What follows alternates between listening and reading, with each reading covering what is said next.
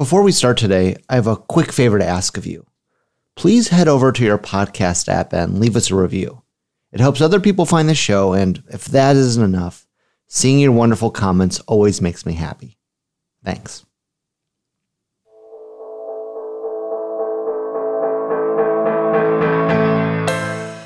This is Beta Cell, a show about people living with type 1 diabetes. I'm Craig Stubing.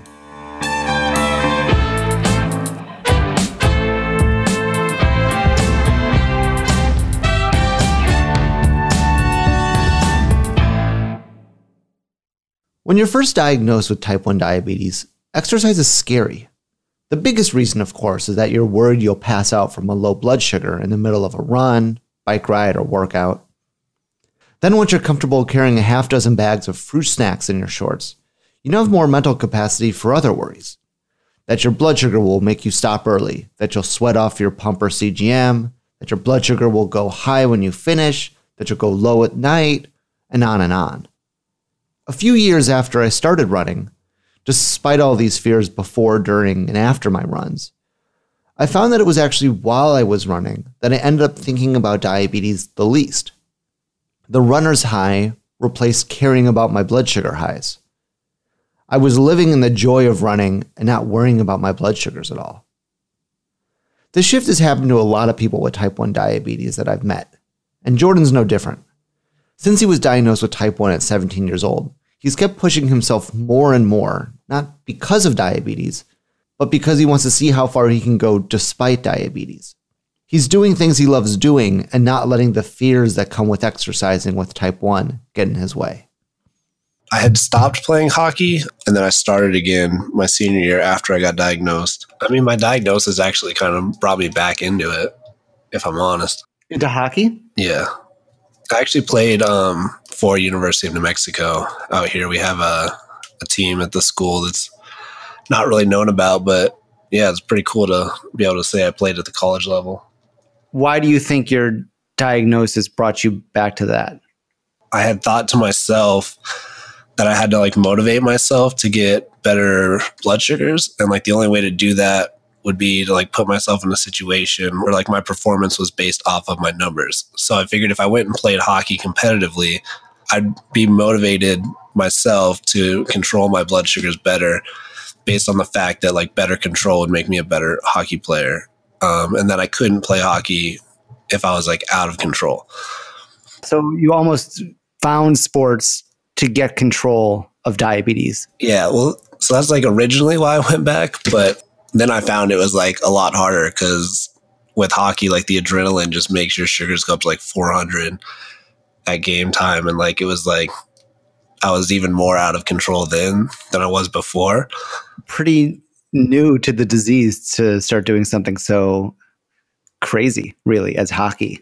Because I was 17, I was like, this is like, or I turned 18, I was like, it's my responsibility um, so I need to figure stuff out. So I think like two weeks or three weeks after being diagnosed, my uncle was um, driving to Florida, and I actually like hopped in the car with him and just drove just to kind of like test myself, but like get away from like the comfort zone and just realize like you have to just jump into like doing all the things right away. You know, you can't like really worry about it. So that was like my mentality from the start is like I'm going to do this. Even cycling and I was in the hospital like maybe eight hours before I knew about Team Type One. Um, now Team Novo Nordisk, they were called Team Type One at the time. Like uh, one of my uncles like had been following them, heard about them at a race, and like sent my dad their website. And so I think right away I had that mentality of like, yeah, let's do this. Within that eight hours, you didn't ever felt like Type One was going to hold you back. Yeah, I never, I never had that moment it wasn't really until like this bike beyond trip that I realized how many people are told that they're going to be limited. Like I was right away like this is my goal to get on this team. Like had motivation like that same day I was in there. I was like cool, like let's get after it.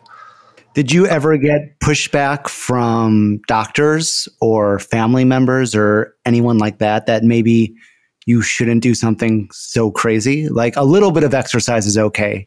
Like go for like a walk you know, for 30 minutes, but maybe don't bike across the country?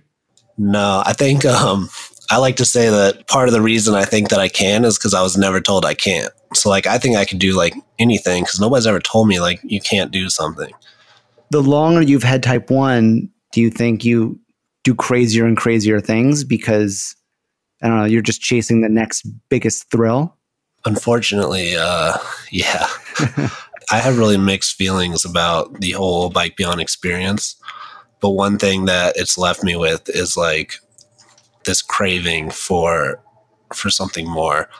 So I have like a list of things right now that I want to do. Like that's kind of like my next big project is just doing these these crazy things.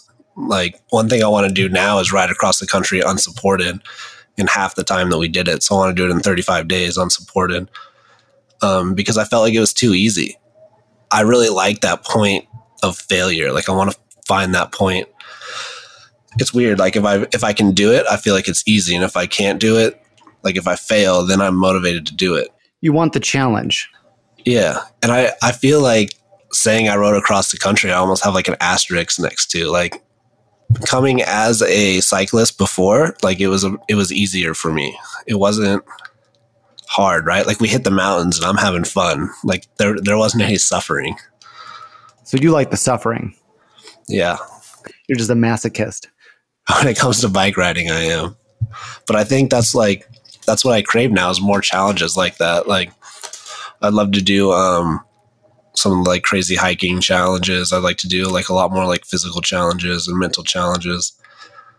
I can tell you my my future list. I can Yeah. have a few things on there. I started going to like a ninja gym, you know, like American Ninja Warrior. And I competed and just got like destroyed. It was awesome. And like now I'm motivated to like actually be competitive at that. Um, so I want to keep working towards that. I want to do the Navy SEAL PT test um, at optimal standards. But I want to do that because it's like we're not allowed to go into the Navy, right? That's something that I've been told I can't do. And so I just want to complete that just to like say I can do it and say that like I'm still physically able to like do the standards, even though, you know, we're not allowed to, to serve. It's the type one that's stopping you from doing it, not yourself. Right. And so, yeah, I really want to just like kind of prove that. Um, someone told me uh, I should do the Barkley marathons. It's a hundred mile hike through like Tennessee.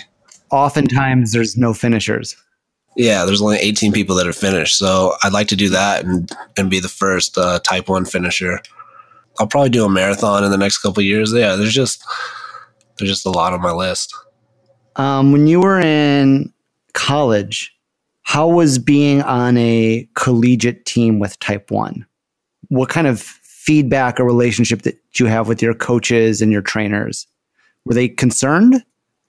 Not really. I mean, not even everyone on the team knew I had type one, and I didn't bring it up. Intentionally? Not really. I mean, I told the coach, I was like, yo, like if I'm if I'm ever just leaving an exercise like to drink a juice box, like that's why. And did it ever become an issue while you were playing? Did you ever go low and have to leave a game or anything like that? No, um, like I said, the adrenaline makes you shoot so high. There's very few times I went low. Um, I always had a Gatorade on the ice. It was actually like it's really hard to manage during a game because like at that level, I, I never knew how much playing time I was going to get, like how much I was going to be in the game. Um, and then I also didn't know the skill level or the intensity of the game of the opponent we were playing always. So one week, you know, could be a really hard game. I could get a lot of playing time. My adrenaline could go up, but all the playing time could like balance that out. And then another game, I could have like no adrenaline because we're just whooping up on them. There's just a lot of difference, but it never really got in the way. Did you ever feel like going high from the adrenaline impacted your performance? Definitely. Um, there were times I remember like my vision getting blurry because like I was like in the 400s and I was like, shit, like I can't see out here. But at the same time, it's going so fast that everything's like a blur anyway. That doesn't really like affect you too much. Like hockey's a really fast paced game, so you're only like really looking at big shapes most of the time. You're not looking at details, right? Like if somebody's coming at you, you're not really looking at the at the threading on their jersey. You just see the body coming at you, and you know, like, hey, like I should probably move, or I'm going to get hit. How much time do you think when you're not on the ice you were thinking about the game and how much were you thinking about your blood sugar? earlier I mentioned the reason that I first the reason that I first wanted to go into uh, hockey was to get my blood sugars better. The reason I kept playing was because when I got on the ice, I forgot about it. Hmm. And that's that's what I love about about cycling and about hockey is that when I get on that zone that nothing else matters. Like when I step on the ice for a game, nothing matters. You know, like do I have homework tonight? Like that doesn't matter. Like your personal relationships, they don't matter. You leave all that behind. And for me, I left diabetes behind too. I said like I'm out here to play hockey and that's it. And and that mental clarity is just like it's like my therapy. And the the irony almost is that the time when your blood sugars would fluctuate the most and you would be at the most at risk is when you're doing something like long distance biking, you know, playing a sport, something like that. So it's like when when in theory you think that you should be paying the most attention to it is the only time that you can really forget about it. Yeah, so you kind of have to you have to practice into that because you have to be prepared for it if you're going to forget about it. And so like with cycling and hockey, like if I'm out of practice or whatever, like I'm, I learn like what are my blood sugars going to do? That way, like I just have my plan in place, and then like as long as it's calculated right, like and I don't think about it, the end result's fine. So, how much of your training do you think was was not necessarily physical training for all these these things you do, but really just training your body and training your mind to know how to manage your blood sugars without having to really think about it? A hundred percent. I would say a hundred percent. A common thing people say to the Bike Beyond team is that they could never do it. They're like, I can't ride a bike one mile. How did you ride four thousand? And it's it's all mental. It's a hundred percent mental. Like if you think you can do it, like you can do it. You just get on a bike and you pedal and you pedal and you pedal and then you're done. Like that's all it is. And you think it'd be a physical challenge, but it's really not. You know, we weren't racing you just got on a bike and you rode. And I think a lot of people think that it is this big physical challenge, but I mean, if you're given all day to ride 70 miles, you can do it. It's going to be hard at first, but once you get past that mental block, like you can do it. You know, you perform how you train, and that's mental as well as physical. Yeah, I, I had a hard time during the first week of Bike Beyond because my training was actually more intense here. Uh, one, because I was at a higher elevation, but two, I was going pushing myself a lot harder, going a lot faster, trying to get in shape. In the first week, we were doing these easy rides through cities. We were stopping a lot. That I was actually really high because I was doing my same my same maintenance that I had I had practiced with, but I wasn't working as hard. So yeah, like you you have to learn it and plan it, but sometimes like the situations aren't the same. And you're on a pump, I think you said. Yeah. And are you on a CGM as well? No. So I'm the only rider that didn't wear a CGM during the summer on the Bike Beyond team. Have you ever had a CGM? Yeah. So I wore the Dexcom G4, wore it for about a month, two months. Didn't like it. Can I ask what you didn't like about it? Yeah. Um, I've had this conversation a lot because most people who have a Dexcom, they love it. I really, really just have like this grudge against CGMs and CGM technology because I found that that having the numbers it's not good mentally. It made me think about it too much. I was too into it. I think that that having the numbers and constantly looking at them actually made diabetes too much of my life that I wasn't comfortable with also, I stopped paying attention to how my body felt. And I think that since I got off of it, like the value of how much I pay attention to my body has just like increased exponentially. Like I'm way more aware of how I'm feeling and where I'm at just based off like really weird symptoms and like intuitions that I have. So what was it like on uh, Bike Beyond being the only person without a CGM? Did everyone think you were crazy? Everyone just wanted to know why I hated Dexcom so much. Um, but but one thing that was really cool is after a few weeks of riding, I realized that it was an opportunity.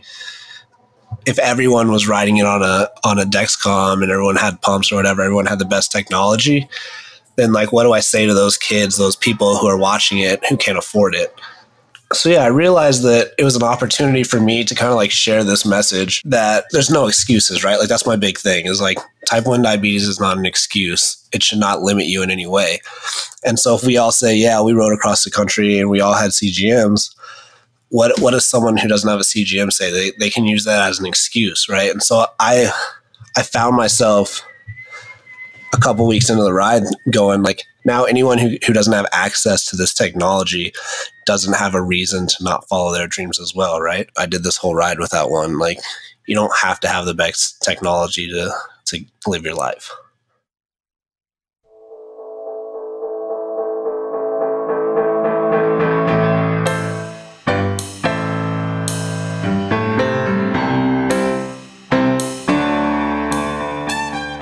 Beta Cell is produced, recorded, and edited by me, Craig Stubing, and our theme music is by Purple Glitter. If you love listening to Beta Cell and are curious how you can get even more of it to listen to, you can find just that by joining the Beta Cell fan club. After you join, you'll get tons of bonus clips, outtakes, extra never before heard content, as well as access to our fan club only show, Out of Range After Dark. Visit betacellpodcast.com for more info.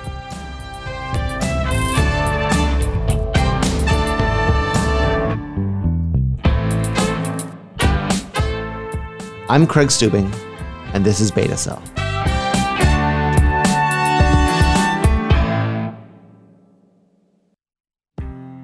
This episode of Out of Range is brought to you by Companion Medical, the makers of the InPen Smart Insulin Pen. I haven't used the InPen myself, so I called on my friend Ella to get her opinion. I love how InPen keeps track of my insulin doses it logs what time I take my insulin, how many units I take, and then it also keeps track of how much insulin I have left on board. Uh, it's really made my diabetes management so much easier. For more info, visit companionmedical.com. All right, I get it. You wanted to leave a review of the podcast, but didn't want to pause the episode to do it. Well, now we're actually at the end of the episode, and there's nothing else exciting that you can miss. Just open up the podcast app that you're using right now and leave a quick review. Thanks again.